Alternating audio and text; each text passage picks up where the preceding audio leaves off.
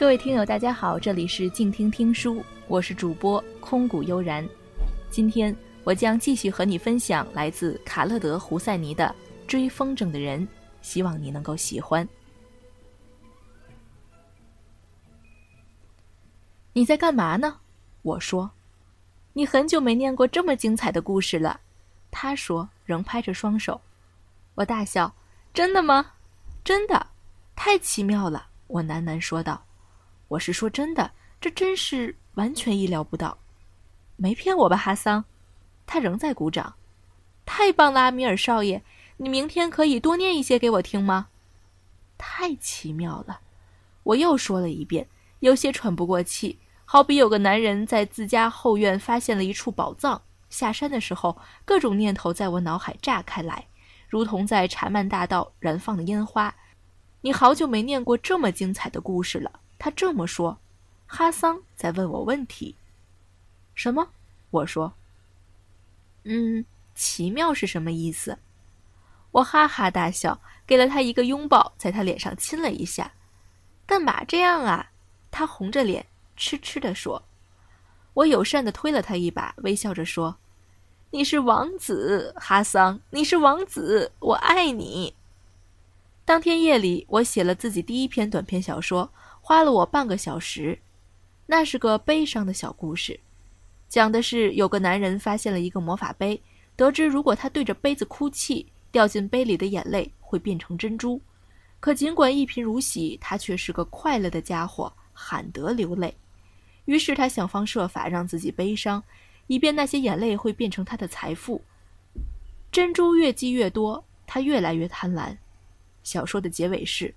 那男人坐在一座珠宝山上，手里提着刀，怀中抱着他深爱着的妻子死于非命的尸体，无助的将眼泪滴进魔法杯。入夜之后，我爬上楼，走进爸爸的吸烟室，手里拿着两张稿纸，上面写着我的故事。我进去的时候，爸爸和拉辛汉边抽大烟边喝白兰地。那是什么，阿米尔？爸爸说。他斜靠在沙发上，双手放在脑后，蓝色的烟雾环绕着他的脸庞。他的眼光让我唇干舌燥。我清清喉咙，告诉他我创作了一篇小说。爸爸点点头，那丝微笑表明他对此并无多大兴趣。挺好的，你写的很好吧？是吗？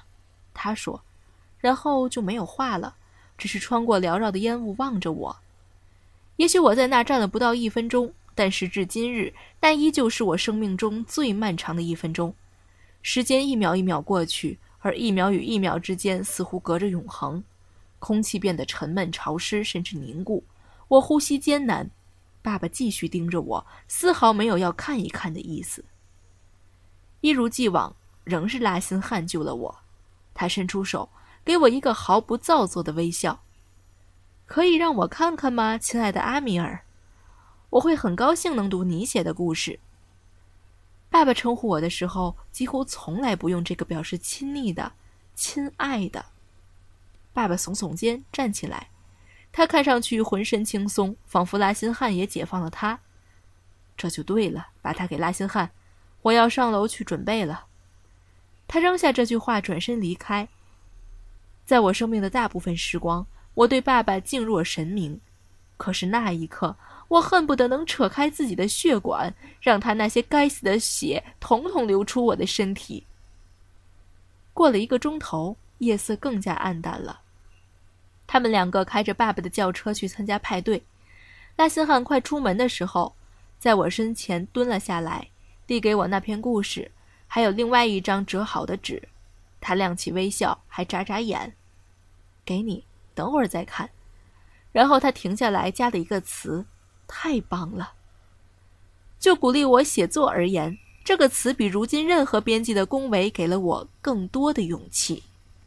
他们离开了，我坐在自己的床上，心想：要是拉辛汉是我父亲就好了。随后我想起爸爸，还有他宽广的胸膛，他抱着我的时候，靠着他感觉多好啊！我想起每天早晨他身上甜甜的酒味儿，想起他用胡子扎我的脸蛋儿。一阵突如其来的罪恶感将我淹没，我跑进卫生间，在水槽里吐了。那夜稍晚的时候，我蜷缩在床上，一遍遍读着拉辛汉的字条。他写道：“亲爱的阿米尔，我非常喜欢你的故事。我的天，真主赋予你独特的天分，如今你的责任是磨练这份天分。因为将真主给予的天分白白浪费的人是蠢驴。你写的故事语法正确，风格引人入胜，但最令人难忘的是，你的故事饱含讽刺的意味。”你也许还不懂得讽刺是什么，但你以后会懂的。有些作家奋斗终生，对他梦寐以求，然而徒患奈何。你的第一篇故事已经达到了，我的大门永远为你开着，亲爱的阿米尔。我愿意倾听你诉说任何故事，太棒了。你的朋友，拉辛。拉辛汉的字条让我飘飘然，我抓起那篇故事，直奔楼下而去。冲到门廊，阿里和哈桑睡在那儿的地毯上。只有当爸爸外出，阿里不得不照看我的时候，他们才会睡在屋子里。我把哈桑摇醒，问他是否愿意听个故事。他揉揉惺忪的睡眼，伸伸懒腰。现在吗？几点了？别问几点了，这个故事很特别，我自己写的。我不想吵醒阿里，低声说。哈桑脸上。神色一震，那我一定要听听。他拉开盖在身上的毛毯，说：“我在客厅里的大理石壁炉前面念给他听。这次可没有开玩笑，不是照本宣科了。这次是我写的故事，就很多方面而言，哈桑堪称完美的听众。他全然沉浸在故事中，脸上的神情随着故事的情节变化。我念完最后一句，他鼓起掌来。”不过没发出声音。我的天啊，阿米尔少爷，太棒了！哈桑笑逐颜开。你喜欢他吗？我说，得到第二次称赞真是太甜蜜了。阿拉保佑，你肯定会成为伟大的作家。哈桑说，全世界的人都读你的故事。你太夸张了，哈桑。我说，不过很高兴他这么认为。我没有。你会很伟大，很出名。他坚持自己的观点。接着，他停了一下，似乎还想说些什么。他想了想，清清喉咙。可是，你能允许我问个关于这个故事的问题吗？他羞涩地说：“当然可以。”那好，他欲言又止。告诉我，哈桑。我说，我脸带微笑。虽然刹那间，我这个作家心中惴惴。不知道是否想听下去。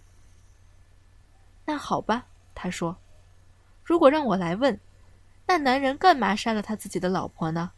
实际上，为什么他必须感到悲伤才能掉眼泪呢？他不可以只是闻闻洋葱吗？”我目瞪口呆。这个特别的问题，虽然他显然太蠢了，但我从来没有想到过。我无言的动动嘴唇。就在同一个夜晚。我学到了写作的目标之一——讽刺；我还学到了写作的陷阱之一——情节破绽。芸芸众生中，唯独哈桑教给我，这个目不识丁、不会写字的哈桑。有个冰冷而阴暗的声音在我耳边响起：“他懂得什么？这个哈扎拉文盲，他一辈子只配在厨房里打杂，他胆敢批评我。”很好，我开口说，却无法说完那些话，因为突然之间，阿富汗一切都变了。不知道什么东西发出一阵雷鸣般的声响，接着大地微微抖动，我们听见砰砰砰的枪声。爸爸，哈桑大声叫喊。我们拔腿跑出起居室，看见阿里跛着脚在走廊狂奔。爸爸，那是什么声音？哈桑大叫。伸出双臂朝阿里奔过去，阿里伸手揽住我们，一道白光闪现，夜空亮起银辉，又是一道白光，随后是暴风骤雨般的枪声。他们在猎杀野鸭，阿里嘶哑地说：“他们在夜里猎鸭子，别害怕。”远处传来警报声，不知道从什么地方传来玻璃破碎的声音，还有人高声叫嚷。我听见人们从睡梦中惊醒，跑到街道上，也许身上还穿着睡衣，披头散发，睡眼惺忪。哈桑在哭，阿里将他抱紧，轻轻地抚摸着他。后来我告诉自己，我没有妒忌哈桑，一点都没有。我们就那样哆嗦地抱成一团，直到天快破晓，枪声和爆炸声还没一个钟头就结束，可是把我们吓坏了，因为我们从来没听过街道上会有枪声。当时那些声音对我们来说太奇怪了，那些耳朵里面除了枪响再没有其他声音的阿富汗孩子，当时还没出世。在餐厅里，我们挤成一堆，等待太阳升起，没有人意识到过去的生活方式已然告终。我们的生活方式即使尚未全然终结，那也是苟延残喘。终结，正式的终结是在一九七八年四月。其实政变发生，接着是一九七九年十二月，俄国坦克在我和哈桑玩耍的街道上耀武扬威，给我的父老乡亲带来死亡，开启了如今仍未过去的血流成河的时代。太阳快升起的时候，爸爸的轿车驶进车道。他重重地关上车门，匆忙的脚步在台阶上发出沉重的声音。接着他在门口出现，我看见他脸色挂着某种神情，那种脸色我一时辨认不出来，因为此前从未见过。恐惧。阿米尔·哈桑，他大喊，张开双臂朝我们跑过来。他们封锁了所有的道路，电话又坏了，我很担心。我们停在他怀里，就那么一会儿。我竟然发疯似的觉得很高兴，而不管当晚究竟发生了什么事情。他们根本不是在猎杀野鸭，真相终于大白。一九七三年七月十七日夜里，他们根本就没有对什么东西开枪。翌日清晨，大梦初醒的喀布尔发现君主制已然成为历史。查希尔国王远在意大利，他的堂兄达乌德汗趁他不在发动了政变。没有多加杀戮，就终结了他四十年来的统治。我记得隔日早上，爸爸和拉辛汉喝着红茶，听着喀布尔广播电台播送的有关政变的最新消息。我跟哈桑躲在爸爸的书房外面。阿米尔少爷，哈桑低声说：“怎么啦？什么是共和？”我耸耸肩，我不懂。爸爸的收音机一遍又一遍地传出“共和”这个词儿。阿米尔少爷，怎么啦？共和是不是要我和爸爸离开这里？我觉得不是，我低声回答。哈桑想了想，说：“阿米尔少爷，什么呀？我不想他们把我跟爸爸送走。”我露出微笑。好啦，你这头驴子，没有人会送走你们。阿米尔少爷，什么呀？你想去爬我们的树吗？我笑得更开心了。这也是哈桑的本领，他总是懂得在恰当的时间说恰当的事情。收音机的新闻实在是太闷了。哈桑回到他那寒碜的屋子里去准备。我跑上楼抓起一本书，接着我到厨房去，往口袋里塞一把松子，然后跑出去。哈桑在外面等我。我们穿过前门，朝那座山头进发。我们穿过住宅区，在一片通往山丘的荒芜空地上跋涉前进。突然间，一块石头击中了哈桑的后背。我们转过身，我的心一沉。阿瑟夫和他的两个狐朋狗友，瓦里和卡莫，正朝我们走过来。阿瑟夫的父亲叫马赫穆德，我爸爸的朋友是个飞机驾驶员。他家住于一处豪华的住宅区，深院高墙。棕榈环绕，就在我们家南边，只隔了几条街。住在喀布尔瓦茨尔阿克巴汗区的小孩，人人都知道阿瑟夫和他那臭名昭著的不锈钢拳套，谁都不愿意尝尝他的滋味儿。由于父亲是阿富汗人，母亲是德国人，蓝眼睛的阿瑟夫头发金黄，身材比其他的孩子都要高大。他凶残成性，恶名远播，人们总是避之唯恐不及。他身旁有群为虎作伥的党羽，走在附近的街道上，宛如可汗在阿谀奉承的部属陪伴下视察自己的领地。他说的话就是法律。如果你需要一点法律教育，那么他那不锈钢拳套无疑是最好的教具。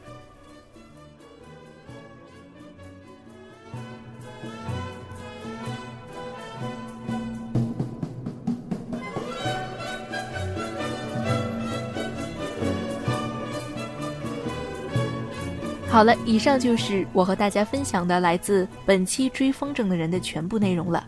感谢您的收听。如果您喜欢我的节目，也可以在新浪微博上搜索“空谷悠然”。这里是静听听书，感谢您的收听，让我们下期再见。本节目由静听有声工作室荣誉出品，安静聆听，让心宁静，静听有声。聆听内心的声音。